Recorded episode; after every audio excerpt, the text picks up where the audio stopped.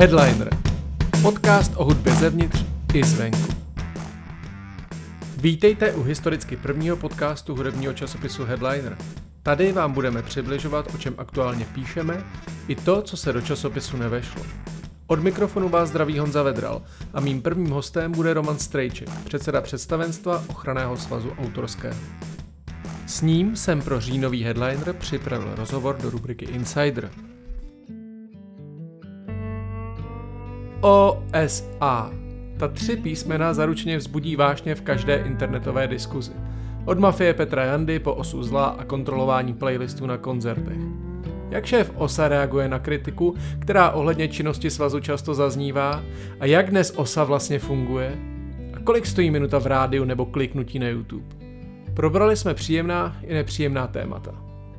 Mojí první otázkou bylo, jak OSA vnímá současnou krizi v hudebním průmyslu. My zastupujeme skladatele textaře. To znamená, že eh, ne vždy se jedná o osoby, které, kteří jsou, které jsou aktivní i tou performancí, to znamená, že by působili aktivně v rámci toho živého umění, ale samozřejmě v řadě případů eh, nechci, nebo budu jmenovat třeba David Koller a, a, a dále, tak eh, jsou krom toho, že jsou autory, tak jsou i interprety. A samozřejmě vnímám to, že tady ten zásah do, do té jejich činnosti je významný. Pokud jde o OSA, tak eh, díky více zdrojovému eh, chodu financí za tu autorskou tvorbu, tak se dá říct, že autorům alespoň něco plyne. Jo, eh, v momentě, kdy teda došlo ze dne na den vlastně k přerušení jejich aktivní činnosti, kdy byly zrušeny koncerty, živá vystoupení, tak vlastně ze dne na den vlastně přišli o práci. Díky tomu, že mm, ta civilizace vlastně mm, dospěla do nějakého vývoje pozitivním směrem, že uznává rušení vlastnictví, tak tím, že ty příjmy potom plynou ještě z dalších druhů užití, ať už je to rozhlasové vysílání, televizní vysílání nebo užití na internetu, tak e, alespoň z tohoto titulu jsme schopni Eh, těm autorům eh, doručit nějakou autorskou odměnu, respektive finanční prostředky, ze kterých eh, mohou, řekněme, to tíživé období přečkat. A v daném případě můžu říct, že vlastně OSA byl, bych řekl, asi nejrychleji nebo institucí nebo organizací, která vlastně po vzniku toho problému, to znamená vyhlášení toho nouzového stavu, 16. března, tak vlastně do týdne jsme autorům, jejichž těžiště vlastně je právě v té, v té živé hudbě, eh, vyplatili jednorázovou finanční podporu ve výši 4,5 milionů v úhrnu, kterou si šálo eh, stovky jakoby, eh, jednotlivců. A to si myslím, že tady se naplnil takový ten jeden z těch pilířů osa, který se line vlastně už od eh, samého začátku, od založení eh, v tom roce 1919. A to je, eh, krom toho, že kolektuje peníze, monetizuje to duševní vlastnictví těch autorů, tak současně i vždycky ti autoři mysleli na nějakou, na nějakou solidaritu solidaritu, ať už těch úspěšných autorů s těmi méně úspěšnými, nebo s autory, kteří se dostali do nějaké tíživé situace. Takže vždy část eh, finančních prostředků se odkládalo eh, na nějaké podpůrné projekty nebo přesně na, na tady ty eh, potřeby, kdy se autoři dostanou do nouze. Současným výpadkem příjmu zhraní to pro muzikanty ale bohužel nekončí. Vypadá to, že i autorské odměny budou nižší. Víc už Roman Strejček. Je to tak? Bohužel ano, tak uh, situace s koronavirem zapřičinila uh, to, že se živé hudební produkce po několik měsíců vůbec konat nemohly. Velkým, řekněme, částí toho inkasa jsou eh, příjmy i za eh, koncertování zahraničních hvězd. Eh, tudíž díky tomu, že se velmi omezilo cestování, tak tyto příjmy budou chybět. zrealizovat koncert při naprosto nejasných pravidlech, která se mění ze dne na den pomalu, tak není to jako když spadne nebo jsou zrušena ta, ta opatření a hospoda může odevřít ze dne na den prakticky v vozovkách, zatímco naplánovat koncert, zpropagovat ho, prodat stupenky, zas taková sranda není. Takže tím, jak e, se ta živá, e, živá produkce škrtí pořád nejasnými opatření, tak e, ke konci července jsme byli někde na 60% loňského inkasa a teď odhady za srpen dokonce hovoří o tom, že se pohybujeme už někde skoro na úrovni 50% loňského roku. Takže uvidíme, jak to bude v celém roku, jestli se podaří nějaké koncerty zrealizovat na podzim, protože ta situace s těmi e, protiepidemiologickými opatřeními je všelijaká. A pokud jde o e, inkaso z restaurací, z obchodů a provozoven služeb, tak tam jsme ke konci července byli dokonce na 48% loňského inkasa. Očekáváme tedy výpadek příjmů z koncertů někde na úrovni 100 milionů. A v případě barů a restaurací se můžeme pohybovat eh, klidně i v, podobném, v podobné částce, to znamená meziročně eh, a ještě možná v optimistickém scénáři odhadujeme propad nějakých 25% eh, v příjmech. Rozhovor, jehož plné znění si můžete přečíst v říjnovém headlineru, jsme natáčeli ještě v době, kdy mohla být řeč o nějakých optimistických scénářích. Bylo to před vyhlášením nouzového stavu a dalším omezením muzikantů. Už tehdy bylo zřejmé, že se situace negativně promítne i na dalších odměnách autorům. To se odrazí na příjmech autorů eh, tím, jak eh, se zpracovávají data a vyplácí autorské honoráře, tak eh, je tam jistá setrvačnost, je tam jisté spoždění, takže dá se říct, že vlastně červnová výplata a možná i zářijová eh, výplata eh, nebude ještě tak dramatická. To znamená, že by to autoři ještě až tolik pocítit neměli, zejména červnové výplaty byly díky loňskému nárůstu, eh, řekněme asi eh, ještě vyšší než v tom předešlém roce. Trošku s obavou už vyhlížím do těch prosincových výplat a samozřejmě ta, ta ztráta se potáhne ještě do toho příštího roku, minimálně do té první poloviny roku.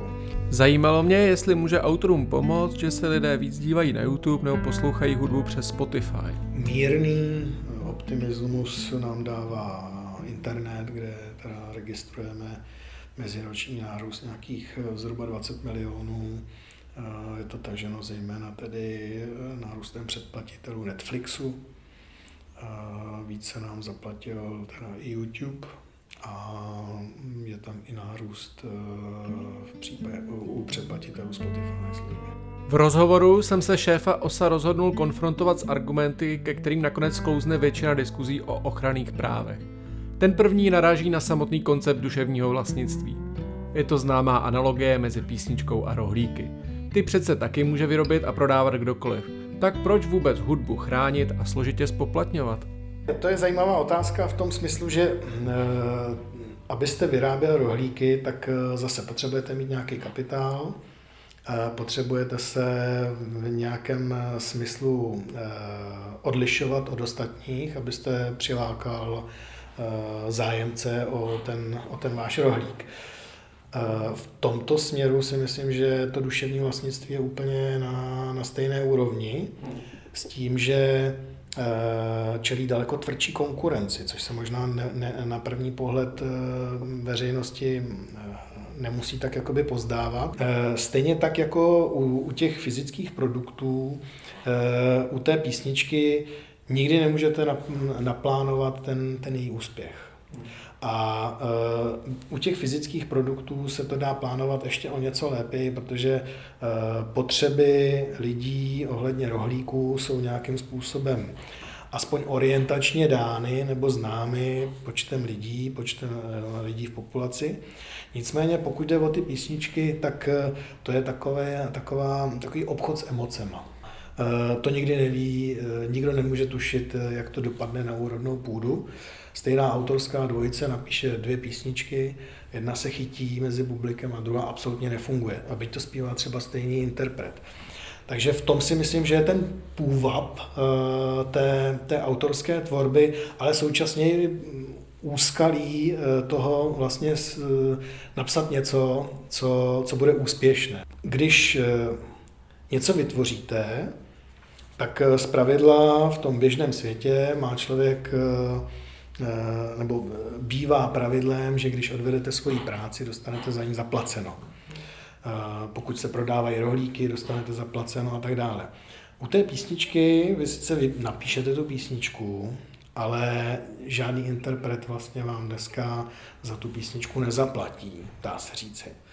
A on řekne, ano, tak já s ní budu experimentovat, zařadím ji do svého repertoáru a budu ji zpívat Eh, natočím desku eh, nebo album, ať už, ať už fyzicky, nebo dneska už distribuováno spíš elektronicky. A posluchači rozhodnou, jestli ta písnička bude úspěšná.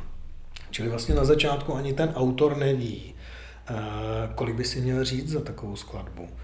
Jo, když to bude nějaký, nějaký autor, který napsal obrovský hit třeba pro Luci, chci zase tobě spát, třeba Oscar Petr, tak, eh, tak ta vydělá nějaký objem peněz, tak by teď mohl přijít za Lucí a říct, tak jako eh, kluci, když teda chcete napsat další písničku, tak chci nějakou takovouhle sumu. A by řekli, tak pozor, to ještě není automatický, že když to napsal ty, tak že to bude opět úspěšné, i když to budeme zpívat za semi. A e, právě ten koncept toho duševního vlastnictví bych řekl, že je v tomto směru velmi spravedlivý, protože říká, e, na, na tu odměnu má každý ten autor nárok až v momentě, kdy někdo začne tu jeho tvorbu používat eh, ke svému hospodářskému prospěchu. A to je další z argumentů, které proti OSA často zní. Vy skasírujete rádia, skasírujete toho, kdo pořádá koncert, skasírujete toho, kdo zapne rádio ve svém podniku, proč jsou ty poplatky na tolika frontách? Vrátil bych se vlastně k tomu základnímu konceptu toho duševního vlastnictví, kdy na počátku je velmi obtížně stanovitelná ta hodnota té, té tvorby. To až čas a trh teprve vlastně prověří, jestli ta skladba, eh, která eh, v některém případě prostě vznikne nad ránem, ale u někoho prostě vzniká skladba třeba i několik let. Jo. Bavíme se třeba i, eh, nelze to jenom eh, sledovat optikou té populární hudby, ale zastupujeme i vážnou hudební skladatele, eh, kteří tvoří různé opusy a, a podobně. A, a to, to vzniká velmi dlouho, ale i u té populární tvorby je ten životní cyklus, než vlastně vznikne hudební nahrávka a než se dostane vlastně do nějakých médií, tak eh, ten životní cyklus dost často bývá rok, rok a půl. Eh, jsou zatím nemalé investice, které jdou vlastně na počátku, eh, všechno musí financovat, dá se říct, ti umělci. Až poté, kdy ta skladba si najde své posluchače a je, a je poptávána, ať už na koncertě, nebo v rádiu, a nebo potom i v nějakém restauračním zařízení nebo v obchodě, tak teprve v tom momentě vlastně ten autor dostává autorskou odměnu, protože v tu chvíli už někdo eh, s tou jeho tvorbou obchoduje. Jo, ať už přímo, že na koncert prodává stupenky, nebo když se prodávaly ještě významným způsobem nosiče, CDčka a tak dále, tak z každého prodaného kusu nějaký autorský honorář eh, náležel autorovi, tak i řekněme i v té restauraci nebo, nebo v obchodě eh,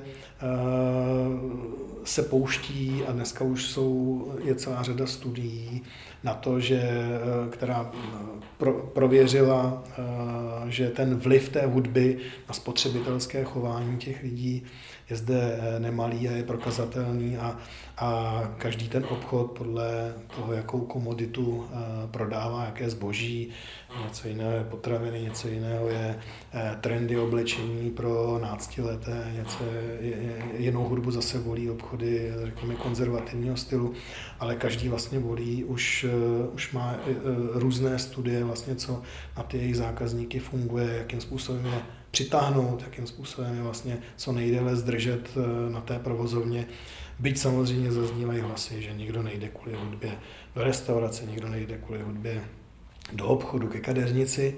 To je pravda. Na druhou stranu eh, ty studie jasně prokazují, že pod Prahově to vnímáme a vracíme se tam, pokud se tam cítíme dobře a hudba je jeden z, řekněme, takových těch elementů nebo nástrojů, který, který jako je velmi, velmi významný. Debaty o autorských právech jsou často velmi abstraktní. Proto jsem chtěl s Romanem Strejčkem probrat konkrétní čísla. Třeba, kolik bych musel jako textař napsat hitů, abych z toho mohl aspoň chvilku žít. Ah, to je těžký říct, tak eh, pokud eh, pokud byste opravdu napsal nějakou obrovskou pecku, eh, kterou by hráli Depeche Mode nebo Pink Floyd nebo kapela Lucie, tak eh, si myslím, že mm, řekněme dá se už jako říci, že eh, by takový hit vám, vám mohl přispívat docela příjemně na, na to živobytí. Když bych se podíval jakoby do těch statistik, kolik, kolik vlastně v průměru dostanete za jedno přehrání třeba v rádiu, tak je to opravdu zprůměrováno, to znamená malá, velká rádia, tak eh, za minutu hudby tuším, že dneska to je dvě koruny.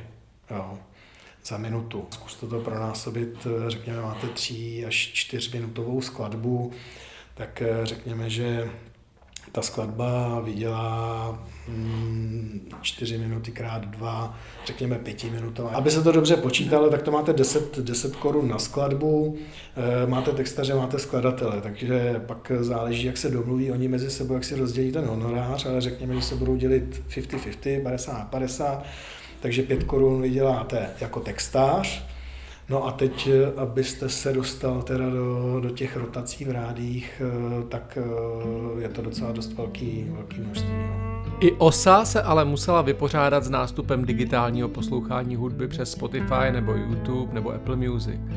Jak je to u úspěšných autorů na internetu? Rozhodně, když bych srovnal takovou tu éru, kdy se prodávaly nosiče a, a skočíme do té éry, kdy se streamuje, tak eh, ten obchodní model je vlastně pro, pro ty umělce a autory eh, zjednodušeně řečeno nevýhodný.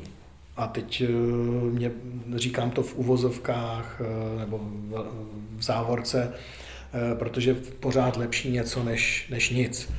Eh, když eh, se prodávaly nosiče, tak eh, zase byl, bylo úspěch se dostat samozřejmě na to album nějakého známého interpreta. A pak už bylo o tom, kolik se těch alb prodá. A bylo jasně řečeno, že na tom albu je 12 skladeb, to znamená z prodaného alba autorská odměna pro textaře a skladatele se vypočítávala z první prodejní ceny. Ta proměna byla 9,009.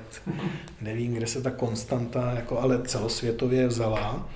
Takže a zase, aby se to zjednodušeně počítalo, řekněme třeba 10, 10% z první prodejní ceny. A ta zlatá éra, kdy, ta, kdy ty nosiče třeba stály 600-700 korun, což bylo opravdu ex, extrémně vysoká cena, tak autoři e, brali 10% ze 150 korun. V lepším případě 200 korun. Jo. Takže autoři vlastně na tom albu, všichni, co byli za 700 korun, v té, co si to člověk koupil na té prodejně, tak dostali 20 korun. A to si rozdělili. To znamená, pokud tam bylo 10 skladeb, tak eh, každá, na, na každou skladbu eh, vyšlo dvě koruny, korunu dostal textař, korunu dostal skladatel, pokud se dělí zase těch 50 na 50. Což vypadá jako relativně malý peníz, no a teď to překloupím do toho, do, do toho digitálního světa dneska, eh, například Spotify, kde předplatné je tuším stále pořád 6, 6 euro zhruba, tak eh, ať se to zase dobře počítá, tak řekněme, je to těch 150 až 200 korun. a autoři teda dostanou zase všichni autoři za, za každého předplatitele, takže když si předplatím já, jakože mám předplacení Spotify, tak potom, eh, takže eh, ode mě dostanou všichni autoři, které já si pustím, těch 20 korun zase. No jo, ale ten obchodní model funguje tak, že Spotify pošle, kolik těch písniček jsem si pustil, kolikrát jsem si pustil kterou. Dá se říct, že tenhle ten obchodní model vlastně devalvoval tu, tu hodnotu toho, toho, toho, toho přehrání té skladby. Pravdou je, že pokud eh, ta skladba je jakoby zažitá v té populaci, tak eh, takhle vám budou plynout každý měsíc eh, ty honoráře, zatímco když se prodalo jedno CD, tak jste dostali jednorázově vypořádáno. Jo. Takže nelze to úplně asi dát jako do, do stejného poměru, ale když bychom to dali jakoby do, do, do, do režimu, že ta skladba nějakým způsobem vystřelí a pak zase padne a ta, ten životní cyklus těch skladeb je třeba okolo někde 6 měsíců často, plus minus, tak se možná dostanou na úroveň prodeje CDček, pokud teda opravdu se, jsou zařazeny mezi ty jako opravdu populární. Rozumím tomu u předplacených služeb. Jak je to ale u YouTube, který je zadarmo, ale za to plný reklamy? YouTube eh, vlastně přejímá, tohle je vlastně takový úplně experimentátorský koncept, který bych řekl začal eh, až, až pirátsky. Eh, YouTube zkrátka publikoval to, co nazbíral od svých klientů, kteří mu to tam nahráli a teď vlastně testoval, co se bude dít z hlediska nositelů práv. Eh, ten obchodní model dneska je postaven, zjednodušeně řečeno, na tržbách eh, z, z reklamy a, a to, eh, kolik vlastně YouTube vygeneruje na tom, na tom obsahu hudebním z reklam v tom daném teritoriu. To znamená, že YouTube nám hlásí počty přehrání po jednotlivých skladbách za celý svět. Takhle nám to jako nasype sem do baráku my se tím musíme prokousat a říct, tak tohle je naše, tohle naše není všecko, tohle je naše a až si to také všechno označíme, tak eh, teprve na základě počtu přehrání a tržeb, eh, které se vážou vlastně k těm, těm, těm nahrávkám, tak eh, teprve si můžeme fakturovat autorskou odměnu. Ten nárůst dat ke zpracování je obrovský. Když půjdu na zpátek, řekněme 7-8 let, tak těch počet užití, který jsme registrovali a který jsme zpracovávali, tak se pohybovala někde okolo půl miliardy za celý rok. Za ten loňský rok už to bylo někde okolo 10 miliard užití, které prošly naším rozúčtovacím procesem. Ohledně autorských práv na internetu je stále živo a vedou se o nich vášnivé diskuze. I u nás byla slyšet ta ohledně evropské směrnice, která podle mnohých kritiků bude znamenat cenzuru internetu. Jsou tendence autorská práva omezit? Jak se na to dívá OSA? Já bych úplně neřekl, že ve světě uh, ty tendence byly. Uh, samozřejmě, že se střetáváme v momentě, kdy je třeba snaha uh, narovnat ten poměr třeba těch umělců a autorů na internetu, tak Eh, rok nebo dva roky naspátek eh, byly eh, velké mediální třenice a kdy se v Evropském parlamentu a v Evropské komisi projednávala směrnice, která si kladla nějakou ambici narovnat to nerovné prostředí těch autorů s těmi velkými giganty. Takže jsme byli svědky velkých demagogických kampaní ze strany Google, Facebooku a dalších Eh, uskupení neziskových organizací, které, které strašily, že bude cenzura internetu a, a že ne, ne, ne, nebude Wikimedia a, a tak dále a tak dále. Nic z toho vlastně nikdy nehrozilo, ale jediné, co hrozilo, a to právě pro ty velké giganty, že eh, budou skutečně muset eh, začít platit autorské odměny, které které za, za užití toho chráněného obsahu, který oni konzumují ve velkém množství. a, a doposud vlastně nebyli ochotni platit, řekněme, nějakou, nějakou adekvátní autorskou odměnu k těm, k těm tržbám, které generují. Myslím si, že exemplárním příkladem je z minulého měsíce informace, kdy se dánská osa nedohodla eh, s Googlem a Google vlastně ze dne na den vypnul všechny dánské eh, autory a umělce eh, z éteru a, a řekl, je nám to líto, ale nedohodli jsme se a tudíž vypínáme. Čili jsme, jsme takovým trošku rukojmím těch, těch velkých gigantů. A ta směrnice Eh, teď vlastně bude implementována do českého právního prostředí a postupně i v ostatních členských zemích implementována, tak má vlastně mm, tu ambici to prostředí trošku narovnat, ale samozřejmě eh, je potřeba být eh, ve střehu, protože tyto, tyto subjekty nic nevzdávají a, a budou se snažit v rámci těch implementací přeci jenom zmírňovat ty podmínky.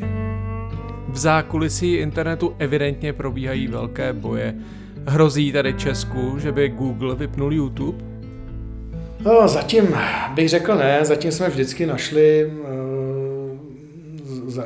našli nějak, nějaký průsočí, průsečík schodu na, na těch obchodních podmínkách. Já bych řekl, že možná i jsme těžili z toho, že jsme byli jedni z prvních, kteří bych řekl, že v Evropě asi druhá ochranka, která byla schopna se dohodnout eh, s Googlem a, a řekl bych, že i ve světle toho, jaké podmínky tenkrát jsme byli schopni dohodnout, eh, kdy jsem eh, přijeli opravdu lidi opravdu z Ameriky a z Británie, že se to dohadovalo, tak, tak se podařilo docela zajímavé obchodní podmínky vyjednat, která postupem času tak jak eh, nastupovali i další kolektivní správci v Evropě a ve světě do toho, do toho systému, tak se to trošku, trošku to erodovalo, ale, ale řekněme pořád, eh, nebo já osobně zastávám ten názor, že eh, v momentě, kdy ta právní úprava je, jaká je, než jít do nějakých letitých sporů s nejistým koncem, tak pokud ty dvě strany jsou schopny a ochotný hledat nějaké jakoby, řešení, které prostě je win-win, ne, že prostě jeden odchází prostě zlinčován, tak, tak je vždycky preference z naší strany se dohodnout. A zase mě zajímala konkrétní čísla. Když si moji písničku, u které jsem napsal text i hudbu, pustí na YouTube milion lidí, kolik z toho uvidím peněz?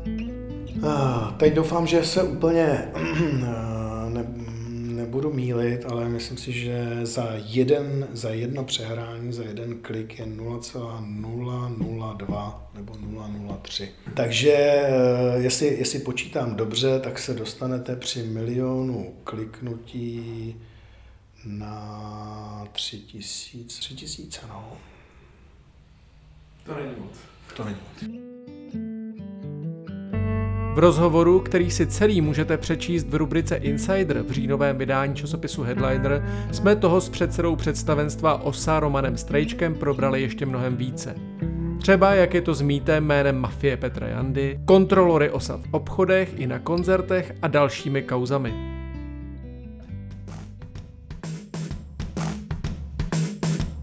Za redakci se loučí Honza Vedral.